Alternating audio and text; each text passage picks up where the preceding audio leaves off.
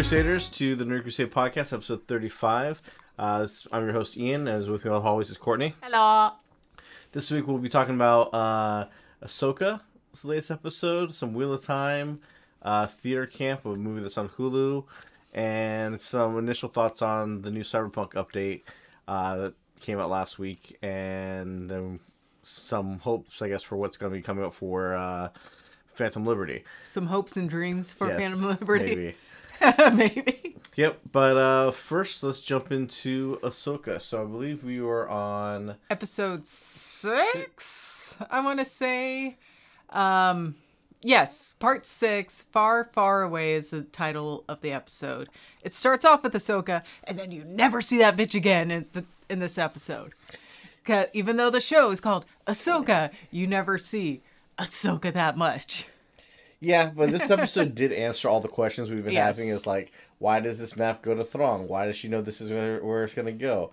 It, uh, it takes you six episodes to get to this. Point. Yeah, and I'll, I'll, I'll actually go on a whole entire like how you could have shot this to where like it would have made sense for episode one. How you should have shot this so this was Ahsoka's show and not Rebels 2.0 or Clone Wars 2.5. Yeah. because this was really just shot for like nostalgia purposes for the most part, and the show's not about Ahsoka whatsoever. They gave her the name because they made they named the show after because everybody would want to watch it to see to learn more about her. But Yeah. they have done zero character growth with her character after six out of eight episodes. Yeah. This whole show's all been about the rebels people, and not about Ahsoka. Yeah, but with this episode, we finally see Thrawn. We see the uh, the the witches, and then we also see the very cool looking stormtroopers that Thrawn has. That I love their design that they did with them. Yeah, apparently, like, so at the end of Rebels, like the space whales grab onto Thrawn's Star Destroyer that Ezra's like on the bridge with him at the time, fighting him or something, and they get warped off to this planet. Apparently, on this planet, there's some Night Sisters there. That's are- what they're called. I was like are- night witches, but that's not yeah, it. who are the witches. Which honestly, like, nobody knows who what a Night Sister is unless you played Jedi Survivor and Jedi um, Fallen Order. That's the only time I think they've ever been introduced. As far as visual media goes, Mm-hmm. maybe in comics, maybe in books, I don't know, but Yeah, I think they are in They're only the books and comics mostly. When which and which ones of those that are actual canon? Who knows? Yeah, But the but now good- they are. but the actual canon that was recently released is Jedi Fallen Order and Jedi Survivor, where you meet the Night Sisters, who are from Dathomir, which is supposed to be the same planet that Darth Maul's from. Uh huh. But supposedly, this planet that's in this other galaxy that the whales took took them to is their real home planet. Sure, Jane. Yeah, Yeah, okay. really. That's how they explain it. That's why there's Night Sisters there, and they explain like they called out a vision to the Imperial chick, um, who Ahsoka fought in the Mandalorian, Uh, because she's apparently a Night Sister, which we did not know. or a descendant of the Night Sisters. I would say she she is one. We just she just doesn't use the magic because The Force. no because they don't use the Force. They're using magic of some sort because they can raise the dead. Oh, okay. So they're necromancers. Yeah. So Okay. Somehow she's a night sister and she gets a, and they've been sending out broadcasting a vision that they have Thrawn and that and how she can find her way to to, to him and bring him back or whatnot. Okay. That's all explained like briefly when they fucking meet up. But then um, we do finally see Thrawn. We see that he has a huge fucking army of, of stormtroopers with him. Yep. Uh, so how Ezra got the fuck out of there, who knows? Other than I would think Thrawn would be like, "Well, no point in killing you. It's not like I have to wait for your friends to come get me, so you just get the fuck out," and probably just kicked him out of the ship Yeah. Although he's willing to let Sabine go find track him down and then let the mercenary Jedi go and kill her and Ezra. Yeah. But like he doesn't care either way what really happens. He's like they're gone, fuck them. Yeah. Fuck them. We're getting the fuck out. It's going to take three days. Yeah, they're packing. Let's go. They're packing up something that looks like coffins or whatnot. So it's probably like more night sisters or night brothers or whatnot that were buried there that they're taking back to the other galaxy. and resurrect them probably. But the stormtroopers, I really love the design that they did for them because it's very reminiscent of um, in Japan when the uh, China set or teacup is broken, they'll fill in the gaps with gold, and that's what uh, the armor Yeah. is on the stormtroopers. It's like filled in with gold. Some have more gold, some have less. It's just really intricate and really beautifully done. And also the armor, it's very reminiscent of uh, Japanese samurai armor on these stormtroopers as well. Yeah, which was apparent in all the original Star Wars movies too. They took a lot of influence from some Japanese style stuff because even George Lucas says like this is his version of the Forbidden Palace, which is a, a Kurosaki, uh, Akira, Akira, what's his name? Oh, I know who you're talking about. The guy who about. did Seven Samurai. yes. Uh, it's it's his version of that guy's movie, The Forbidden Palace. Um, is what kind of Star Wars was based off of. Mm-hmm. Um, but told through the the eyes of the sidekicks, and which is kind of how the Forbidden Palace is told. Um, so a lot of influence from Japan on that. Like this is clearly shown in the art designs there. Whether or not the art designers or the director knows those connections, I don't know. Because they also like made a gladiator fit gold face for the head stormtrooper, which doesn't necessarily fit the style, but it does work for the mixture of the different styles that Yes. stormtroopers have, um, which looks really good. Um, but basically, like yeah, they all show up. Thrawn lets uh, Sabine go to go find Ezra, and then the mercenary Jedi's go after her. Um, she finds Ezra. He's happy to see her, but she won't necessarily explain that. Oh yeah, your sacrifice for the last ten years. I pissed that all away so I could see you. And yeah, the bad guy's about to leave now. Yeah, so we better get on this ship. yeah. So Otherwise, we have no way to get home. Because also, this is a, the planet where all the space whales come to die. yeah, so that's the thing. Space whales go there, but they don't come back because they're going there to die. So, it's just like a giant graveyard Yeah, for them. so the only way to get back is basically on this the Star Destroyer and the Halo Star. The probably use the Halo uh, ship for a hyperdrive to get back. yeah. Um, so again, like she meets Ezra, he says, "Oh, how'd you get here?" Like she doesn't mention any of that shit. She's just like, "Oh, don't worry about it." She's gonna have to It's explain to it sooner or later. I'm sure when Ahsoka shows up, she'll yeah. explain everything. And it, he'll be like, the fuck, Sabine? And then hopefully, I'm hoping, and it's probably not going to happen. They are, I want Sabine to die. That's Yeah. what I'm trying to get at. I hate Sabine. I hate her character. I mean, the show should have just been called Sabine so- because she's the one the fucking story seems to be about. Yeah. And I despise her and I want her gone. But she probably will live and survive. And probably at the very end, they'll be like, oh, look, she does have a little bit of force powers because she will move an object. And they'll be like, wow. Now, I feel like they should have told this story to be like more more coherent and more entertaining to watch and interesting Mm-hmm. instead of just being here's a nostalgia fest of fucking rebel stuff. Yeah. Is what they should have done is like first episode is this weird vision dream thing of like the temple where the map was, the Night Sisters on the cliff edge where they where they meet, the planet, the whales, Thrawn, all these images flashing, and then the person who wakes up is the Imperial chick that Ahsoka fought in Mandalorian. Mm-hmm. She realizes something's up. She goes to some books, figures out like where this map, Old Republic map is. Ahsoka realizes there's a tremor of the Force or something. Gets like kind of gets picks up a little bit of the radio waves, starts tracking her.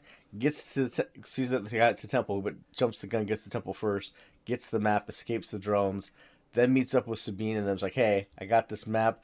They think something it's gonna have to do something with Thrawn. We need to keep it away from him. Figure out what this is."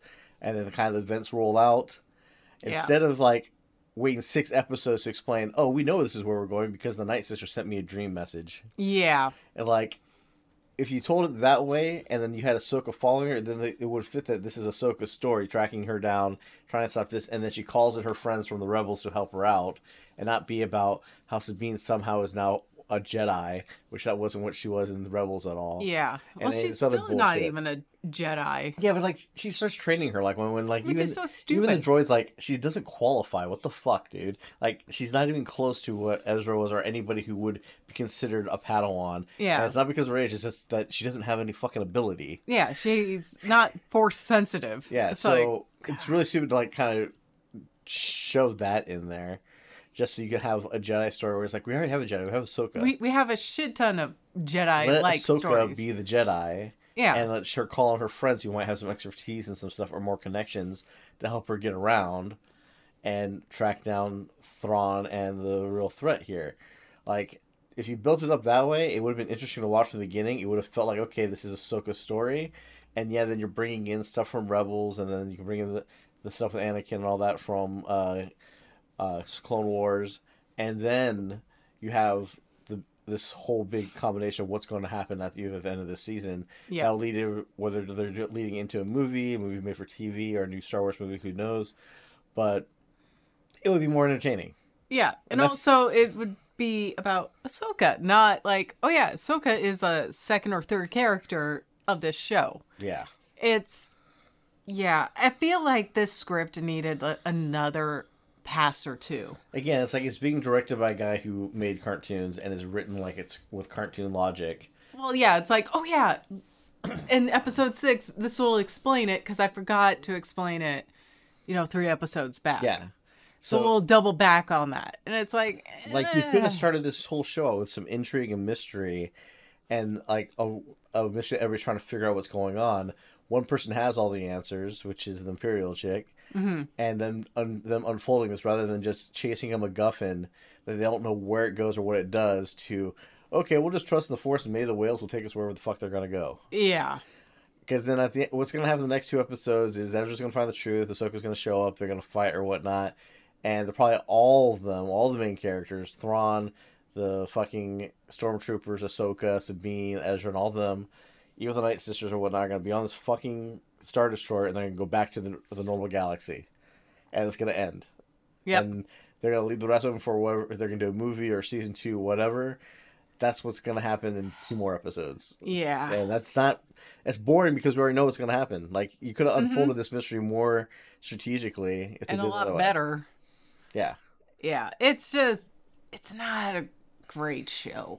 It's the weakest show that they've put out for uh Star Wars, in my opinion. and it's one that feels the most like a bait and switch. Even though people didn't like Boba Fett because Boba Fett's story kind of didn't go where people wanted to go, and then Well, and also- basically took it over. yeah, like halfway through Mandalorian.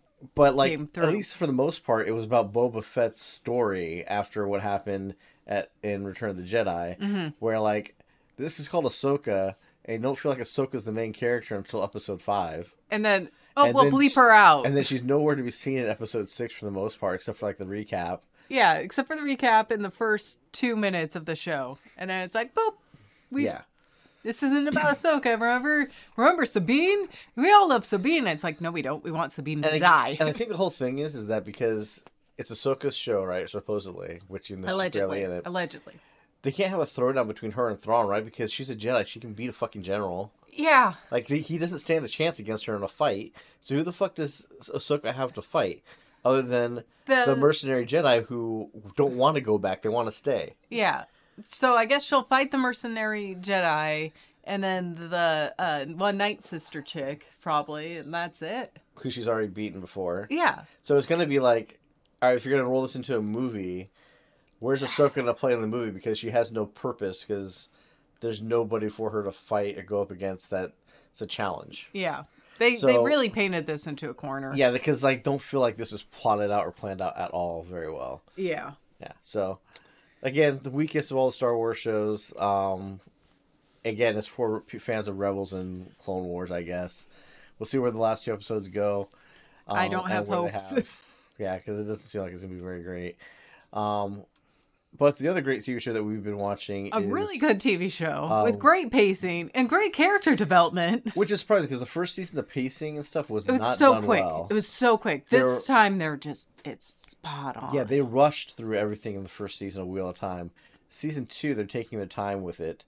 Um, to a point where I feel like you're not going to get some conclusions that we want, and I don't know if they're going to get third season. I hope they get a third But season. um, the costume design, the story pacing, the conflict all the characters are going through. Beautiful. This was the meat of like what was good about reading the books after the first one was that all the characters you start realizing have like some type of special ability or there's something uh, really powerful about them and they're all f- starting to learn what those things are um so again definitely recommend watching it i mean we're not going to recap it shot for shot for what happens in the episodes i mean it's on prime i do recommend you watch it if you have access to it yes. uh, again, like we've always been saying, this doesn't follow the book story uh, A pace by hundred pace. percent. It just gets the characters to the major events. Yep.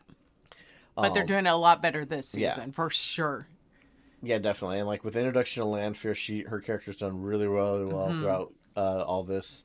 Um, and you're starting to get a sense of like, yeah, the Forsaken are all working for the Dark One, but the Forsaken kind of all have their own fucking agenda and don't really give a shit about the whole thing. Yep. As long as it leads to what they want. what they want and the final outcome, they're like, well, fuck you on getting this person because I want this person. So, Yeah, because all Whatever. Lanfear wants is is Lews or Therin basically, Mm-hmm. and all the uh, Ishamael wants is not to exist. yeah. so it's like it's contrary, but like she'll do what she can as long as she gets what she wants. Um, and we're waiting to see like it's one of those ones where you're expecting like either Egwene or Nynaeve or somebody to come. you mean Egwene? Egwene? Yeah, to burst out of like some superpower or whatnot. But who knows if we'll end up seeing it. I think we'll see it. I think at the at least at the very last episode, we'll see like a big boom. I know of these these these people who are enslaved they get theirs, but whether or not they get theirs in this season, I don't know because I hope so because I'm like I really do because I hope they get a season three. Yeah. But if they don't and they leave so much stuff open ended, I'll be highly upset. Yeah, because it's interesting, like with the, what how this ended, right? It was ending with Rand supposedly going to try and leave with Mat from Moiraine's hometown. Yes. Uh, he was only there to try and learn how to channel from the last false dragon. Yep. That which Moiraine- you kind of learned a little bit. Yeah, which Moiraine kind of like manipulated that to, to work. But um, the one thing like they didn't explain, which I wish they did, was that because he kind of said like, "Hey, when told Brand to embrace the powers, like you have to fill up." It's the concept that they even t- teach the Aes Sedai is like it's uh, your cup and you're filling yourself up with power, but you don't want to overflow. Otherwise, you can one die, to burn yourself out to where you can't use the power anymore. which we whatsoever. saw in the first season when the uh the group of ladies Yeah. were channeling to stop the uh uh the horde Yeah, the horde. Yeah, they a lot of them died or and were Or burnt- burned themselves burnt out, so or- they can't touch the, the source anymore. So the thing is, is that like Rand's finally embracing his power, but Mat ditches him, uh, and basically what's gonna happen? Well, Mat's, Mat's di- going to follow him probably. yeah well Mat um ditches him because he was told about he was gonna kill him. that yeah so he's like uh i won't go with you so But the Amyrlin Seat shows up and takes and takes Yeah. And see, this is where like it like again it doesn't follow the books because what's about what they had to do by the end of this season. They need Rand in the White Tower because there is an artifact there, which is a crystal sword that he needs to get his hands on. Okay That's why like the upcoming episode was oh, and they're suddenly in the White Tower and like he's having a, a like almost a trial or, or a one on one with Amyrlin Seat. And it's like if he is if they determine he is the real dragon, do they kill him or do they, they keep kill him? him Do alive they cut him off from the source? What do they do? He needs to get his hands on some items that are like locked in their basement. Yeah. Which thing is that this show hasn't done very well is talk about how what the artifacts are, the sa'angreals and ter'angreals, which is like what the arches were that Nynaeve went through. It's what the collar is that goes on the uh, women that the, the other group well they kind of explain the collars this episode They don't explain though that these are items that the one source like goes into and like powers them. okay Like you, they're like the crystal sword that he ends up getting. Will probably get at the end of the season is a giant. Uh, they're basically magnifiers or antennas for him to channel even more power into, so he doesn't hurt burn you. okay So that's what all these devices basically do. They put power into them, and they can just they can handle a lot more than anyone else can, and that way they don't get hurt doing any of this stuff. And these act as amplifiers for Aes Sedai's or the men who can channel and whatnot. okay Um, the collar, which is interesting, is made by an Aes Sedai. We've never given the background of why somebody made it, but it's being used to enslave anybody who uses the one power because this group thinks it's too dangerous for anybody to have. Yeah. Again, it's that Qunari kind of mindset, or where the Qunari probably got it. Yeah, where like From. they have to break the mages down to like serve them, and like Yeah. it was very obvious that the girl was excited about uh Egwene's power, um, Yeah. Egwene's power because she's like, I got a new toy that's super powerful, not because oh I we can do so much together, we can be partners. It's more like you're gonna do what I say because I want you, I want your access to your power. Not Yeah. that we're partners in anything. Like she's been bullshitting, and at the end of the episode, Egwene basically breaks down and Starting to break down. gives into the the torture uh, techniques of this group to make her a slave. Um, but it will be so satisfying when they break her out and and she goes and they go shit on these fucking people because they need to get what. Just as far as I remember, I think they get fucking wiped out Uh, I would think so. because they're. I don't believe they're anywhere else in, it. Um, but what should happen if they do a season three is that we should see Rand go to the other side of the spinal world and meet up with uh, uh, Ariel, the the one chick that um, Perrin met. That Perrin's with right now, which we didn't see in this episode. We didn't see Perrin at all in this episode, except Yeah, for like a dream sequence. The thing is, is that Perrin and that chick like that never really that never happens in the book. Like where Perrin should be ending up, he needs to end up back in Two Rivers, Uh huh. and then him and the wolf pack like start protecting that area, and then they start raising the flag of a wolf to him to him and what he's doing. That tends that actually is the old flag of the old kingdom that used to be there, Oh. and that he's basically raising an army there to help fight the big fight at the end. And then like basically all these characters get split up and they all start raising their own armies or powers or groups of groups of resources Okay. to all come together at the end to try and fight off the final battle or whatnot. Okay. Um, so it'll be interesting to see how that all goes. Um, again, the show, like season two, the pacing is done really well. Mm-hmm. Um, the story is they explain a lot more, and and some of the episodes, especially the stuff in the White Tower about how the powers are being used, and you see the threading more. That's why I wish they kept the same opening. Like the opening here is just the fucking logo, and it's like the I- other I opening was weaves a thread making a was so- tapestry, and that's how yeah, it's that was explained. so pretty. That's how it's explained in the book. Is like you're Yeah. weaving a tapestry, and it'd be nice to finally like see Rand or even Egwene or Nynaeve or any of them start figuring out how to do the weaves themselves. Like um, the false dragon tells Rand's like, "Hey, I had to take me years to figure out how to make those weaves to fight." Yes. Because that's what happens is that they all just start figuring out how to put together weaves, either because they see someone else do it, whether it be a Forsaken or someone else. Like the most powerful one that we won't see in this season or even next season is Balefire, which is like a forbidden uh, weave that nobody's supposed to use because it doesn't just kill somebody; it burns them out of existence on the wheel. Oh fuck. So like, because the idea is like if you do it too much, you start burning too many threads completely off, the whole tapestry falls apart. oh. So the So wheel of a- time needs to we needs to weave the thread of your life going back in over and over again. But if you use balefire, on them, they don't reincarnate. They're just and everything they were before is just fucking gone. ah. Uh, Rand figures out how to use it. All the girls figure out how to use it. Of course And like later on in the books, like everybody's fucking throwing this shit around. And it's like they all just figure out how to do it. And it's either because they see someone else do it or they see a glimpse of it, and then they just kind of mimic stuff. And that's kind of like what Nynaeve and Egwene is and all supposed to be doing is that they're supposed to start mimicking like little things and adding a little twist to it, and then that's how they start becoming more and more powerful. Okay. Um, but again, really good series. Amazon Prime, check it out. You should watch it. Yeah. Um, next movie we'll talk about is we watched a movie on Hulu. Yes. I saw an article saying, "I "Oh, this is the biggest, best comedy of this of the year, or whatnot." Um, I think it won some awards at some independent film festivals. Uh, it's called Theater Camp. um, most the most recognizable person most people will know will be uh, Jimmy Tarto. He plays the character Troy, who is he's the guy that's from um, Workaholics, um, American Vandal, uh, stuff like that. He's like the real bro bro type of guy. Yep. Um, Um, also, the lady who plays Joan, you will recognize as well. Uh, Amy Sede- Yeah, she's Sedaris? been in a lot of uh, uh, sketch comedies and Yeah. Surprisingly, a lot of this cast are people f- that were in Booksmart. yes, Um, and they didn't play like the, any of the main characters. You don't have uh, the main characters from Booksmart here, but they they're playing a lot of the side characters. A lot of the kids that are at the school um, that they run into in Booksmart are in this.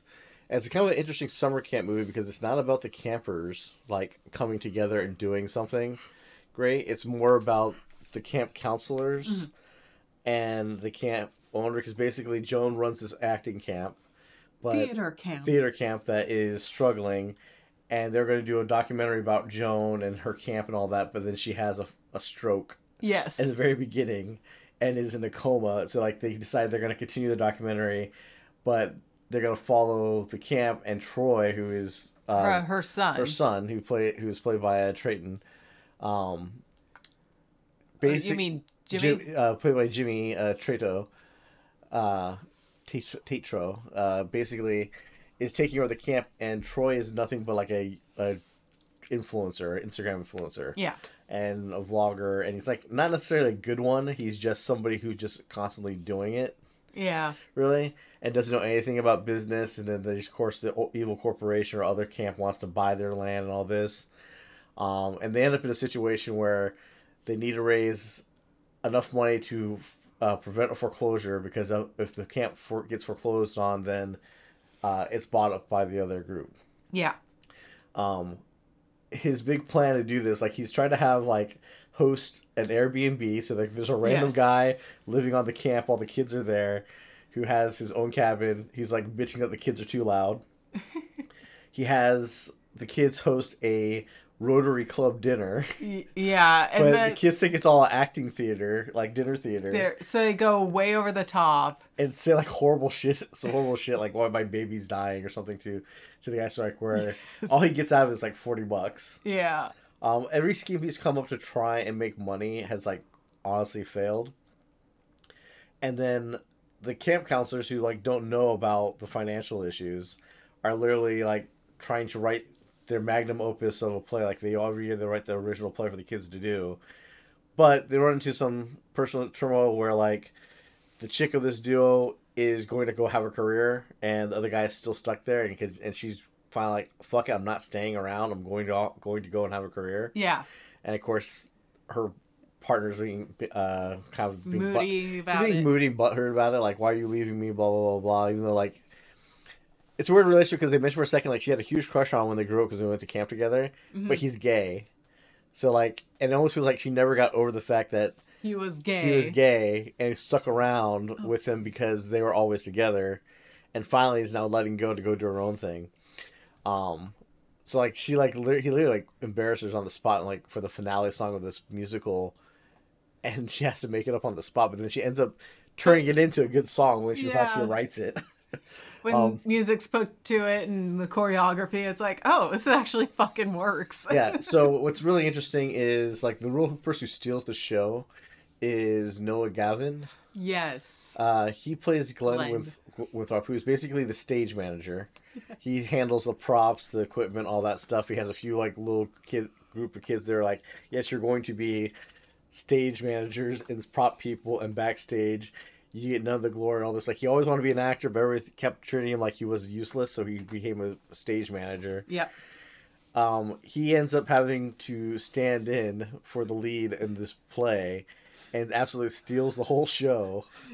Um, and he He does it in drag too. Yeah, you'll- wonderful. You'll know who no you'll- recognize him from uh, Booksmart because he's the kid having the murder mystery party at his house.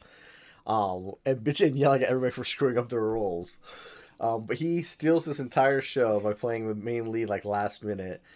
Um, as like Troy tries to have all his other influencer friends to show up so he can get them to invest money Yeah. into the camp to try and save it. and so this big play is all about his mom Joan and what she did with building camp in her whole life, which actually ends up being interesting because it's like she went from being a stockbroker to like partying at Studio 54 to like getting somebody off of coke yeah. to like opening up a theater camp to get people follow their dreams to be actors, and like the musical is done really well by all these kids which can sing and dance and they do a hell of a kick-ass job. yeah But again, it's like it's a camp movie that's not about the campers at all. It's not nobody care. You're not focusing on any of the campers like drama or inner turmoil between them. It's all the drama between the camp, the counselors, and Troy trying not to fuck up his mom's legacy by losing the camp. yeah. Um, but It's pretty hilarious. If yeah, it you've, know, lived through high school and During- you've dealt with theater kids. This hits home of how stupid theater kids are. And yeah, like how And how dramatic and yes. self-centered that people can be in the in like that and show choirs and stuff. Um, they do a great job of of it. Like what you want out of these types of movies when it's like either theater or musical movie is you need to have like a solid, good like musical finale. Mm-hmm. Because like if you do these movies and like it's not a good finale, then it's like meh. They just didn't do a good job. It's not like it's not worth watching. But like you watch, Yeah. it's like oh wow, that was actually really really good. off. It pays off on everything. Like the And- song about doing lines of coke and these yeah, a bunch kids, kids doing, doing talking about coke. It was so good with the giant nose and then this string of uh basically like white linen representing a line of coke as it's going into a giant nose. Yeah, the crazy thing is like for this like final performance at this three week camp, like oh we have a live cam of Joan where she's in coma in a coma in her bed, and all you see is a body sleeping there. And, and what we don't realize is that they put the camera in front of the wrong patient until the show ends. It's like she's up she and wakes clapping. We're like, wait, that's not Joan. Joan. Who is this? She's like, I don't know what this is or who Joan is, but wow, that was wonderful. I love this show. and then Joan wakes up next to her because she's just the same patient and is sharing a room with her. Yeah. It says, "Oh, I saw this whole story about your life. It was great. You didn't see it, but I saw it." It was wonderful. Yeah, it, it's a It's really hilarious. good, like, heartwarming film. That's like, yeah. By the end of it, all the problems are, are taken care of by Deus Ex Machina, basically. Yeah. But it's a hilarious adventure to see, how it goes. And like I said, if you ever known somebody or you were a theater kid, you'll definitely relate to what happens and what all the conversations that they're having. Yeah. I thought it was a good like type of camp movie that wasn't necessarily about camp counselors all finally growing up to be adults. It's really only uh, that those two that they have that kind of issue, Yeah. and it's more of like this them just trying to hold this camp together. Yeah. Um, another standout character is uh, a girl named uh, character named Janet. What she's played by Io Elder Brewery. I can't. I don't know if I Yeah. said that right. But she's she star also is the co-star in the show The Bear. yes. And I saw her. I was like, oh, she's on the bear. And you were like, what? I'm like, Yeah. let me show you. So like, she is hired to do like twenty different people's jobs because Troy's like, I need to cut Money. costs so we can save money. So we're hiring So one like, person. she lied on her resume that she could joust, do acting, uh, stunt work, and all this stuff. And she's literally asking this kid's like, so what does this mean? No, what's, what what's, what's stage combat? Like everybody's giving her like, what's a non-metaphorical stage combat? Until Stacia's like, you teach us how to fight. Okay, cool, I can do that. It's like, perfect. Let's go. Yeah. So, really, really fun, entertaining movie. It's on Hulu. Uh, you can watch it right now. So I'd, I would say, hey, Yeah. It's a good Uh, watch. It's quick. It's about an hour 30, give or take. yeah, it wasn't a super long movie. No. Um, just a kind of a basic comedy length, I think. Yeah. Um, but it's definitely worth it. Yeah, it's only an hour and a half. Yeah, like I said, about an hour 30. Um, what's great is that the kids in it are stand out as far as like theater kids or musical kids, actors and dancers, and yet there's no focus on them yeah. specifically, which is great. So you don't have like a little kid becoming a diva. You just have right. Some of these kids are divas. Some of these kids aren't. oh, they're all divas, Ian. Yeah, all the kids are divas, except Well, for the stagehand. No, kids. except for the one kid who's like really good at doing stuff, but like he's a normal kid too. Like he likes to play oh, football. Oh, that one. Yeah, the normal kid. yeah. So like again, like I said, it doesn't follow the kids. It basically is following the adults in this in this situation. Yeah. Um, but the kids do an outstanding performance for being like in the background. Like they they're never like just there. They're always giving hundred percent. Yep. So really good film, really fun to watch. Suggest you watch it. Yep. Good pacing throughout. So you never have, you know how sometimes you get a lull in comedies? This doesn't have a lull. Yeah. You're good. So um, now jumping over to video games. Uh, dun, dun, dun. Finished Star. I finished Starfield. Courtney has yes, yet I. to do it. She needs to catch up because people are gonna spoil it for her in a couple weeks when we go out and hang out with friends. Um, I'm fucked. just spend spend some time playing it and at least at least get to some get to halfway through the, the main story. Um, because that way major things won't get spoiled for you. okay. Um, but basically, uh, we have a review up on the webpage at Yes. Um, our initial impressions, I think I thought say it was about nine. I changed my uh, Assessment afterwards. afterwards about eight point five. It's like you can go eight to eight point five depending on how bad bugs are for you and whatnot. Um, Bethesda. There's It's still- bugs.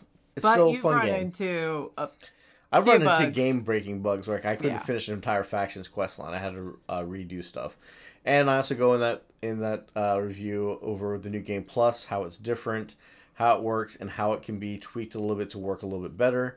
Um, because there are some things about it that don't work the way we want a new game Right. plus. Um, there's certain things with the new game plus that p- gamers expect that this doesn't do that you really need to do it to be a new game plus. Um, otherwise, this is basically new game continuation, Oh, okay. uh, and, and that's mo- the most I'll say about it. Thank you for not spoiling it for Yes. me. Um, now for uh, Cyberpunk this week, uh, the 2.0 update, which was originally called the 1.7 update, Yep. and then people kept saying But sounds better. 2.0 sounds better than 1.7 or 1.7.425. Well, the reason why like they think they jumped from 1.7 to 2.0 is because as more people saw the press and influencers like, hey, this is changing completely how the game's played. They're not going to do any other major updates after Phantom Liberty because that's it for this game. They're going to be working on Cyberpunk 2 after that point. yep, and the Witcher, new Witcher, new one. Witcher game, yeah. So, um, this is going to be probably the last major update other than maybe bug fixes after Phantom Liberty. Yeah. Um, now, if you played uh, Cyberpunk prior, I do recommend you play it again and, and start start from scratch. Yes. Um, they have definitely tweaked things to where um, this it definitely does play different. Uh, The whole cyberware uh, layout is completely different. Your armor is no longer based on clothing; it's based on how much cyberware you can have installed, and you're very limited on what you can have installed unless you uh, put perk points into into certain attributes. So no more ass kicking outfits. Yep. Uh, and uh, no more having to spend all your points into crafting so you can craft the best weapons and clo- items in the game because there's no longer crafting and specs. You ba- basically everybody can craft from craft anything from the get go as long as you have the uh, right amount of equipment for it. Yeah. So it's changing to instead of like throwing away all these legendary or rare items that you're not using or weapons you're not using, you're gonna want to break that stuff all down so you can easily just craft new uh, new versions of the guns and stuff that you like. Mm-hmm. Um, they've broken it down to where uh, maybe some attributes that you weren't using, like if you weren't being a stealth build, you probably didn't use cool that much. Right. Now they've kind of changed it up to where The build systems uh, also changed a lot too. Yeah, because in each of the attributes, there's you there's one or two there's one at least one type of weapon type that's tied to it. So like if you want to make a good pistol build, you now have to invest in cool because all the pistol abilities are under cool. The blade stuff is under reflex again. Yeah. Um, but like tech weapons are under technical, and I think smart weapons are under intelligence Okay. now, and then blunt weapons again are of course under the body. Where before you had like, uh, body had like shotgun, uh, and blunt weapons. Uh, shotgun stuff is now under I think uh, technical or.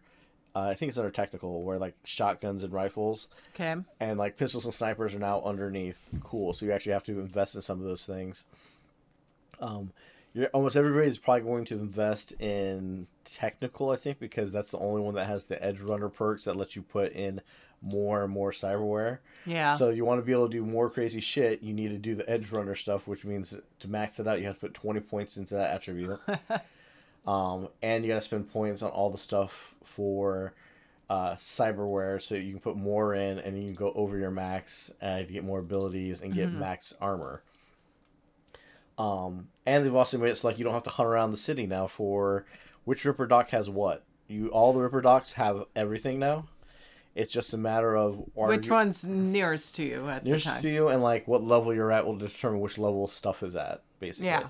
so you don't have to go and try and like hey don't piss off this uh don't piss off fingers because otherwise you can't use them as a ripper doc uh Now you can piss them off all you Vic and want. everyone else will have all the same stuff Yeah. um Which and- is nice.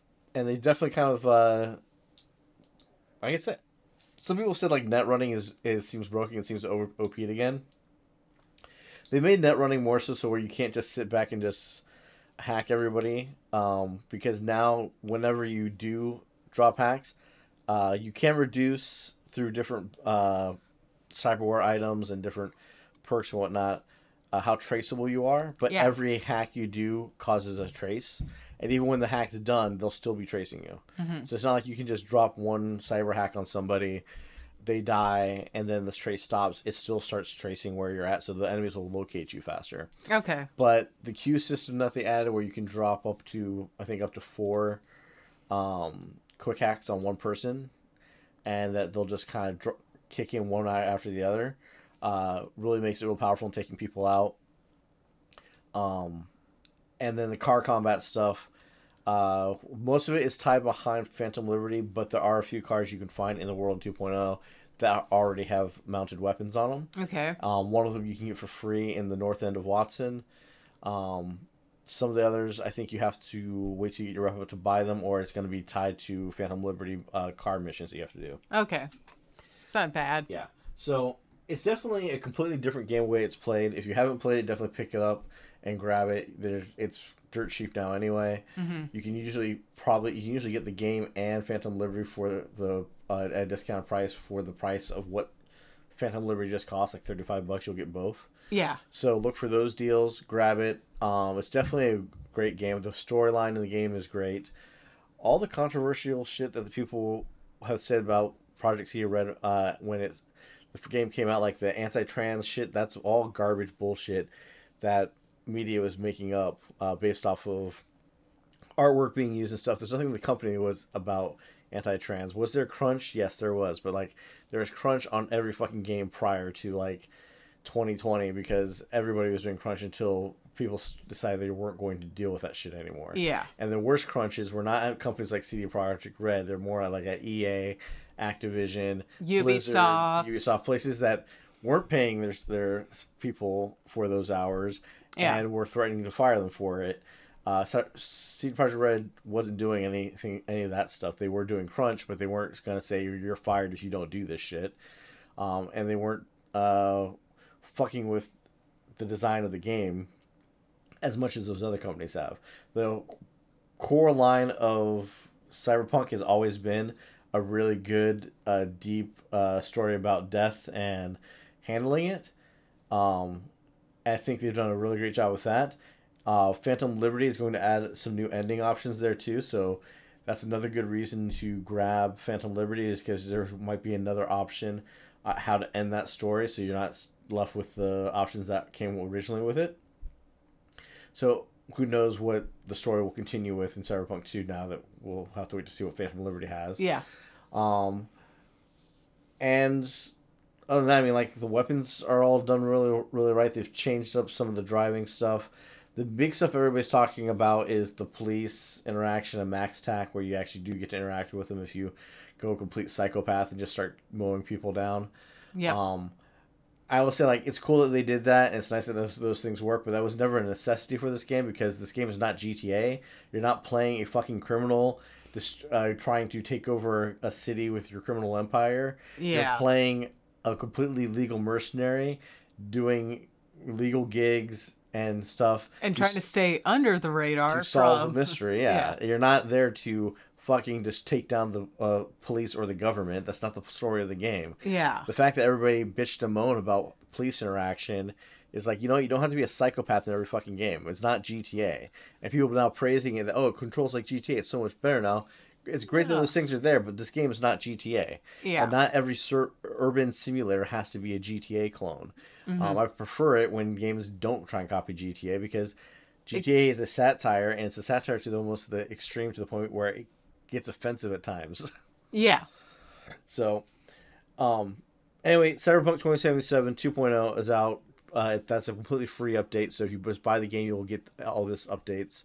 If you already have it and you start an old game, it will prompt you to go to a Ripper doc um, and to do a special mission so that everything gets switched over to this new system. So unfortunately, you can't keep what they used to have. Everybody's getting moved over to this new system. Yeah.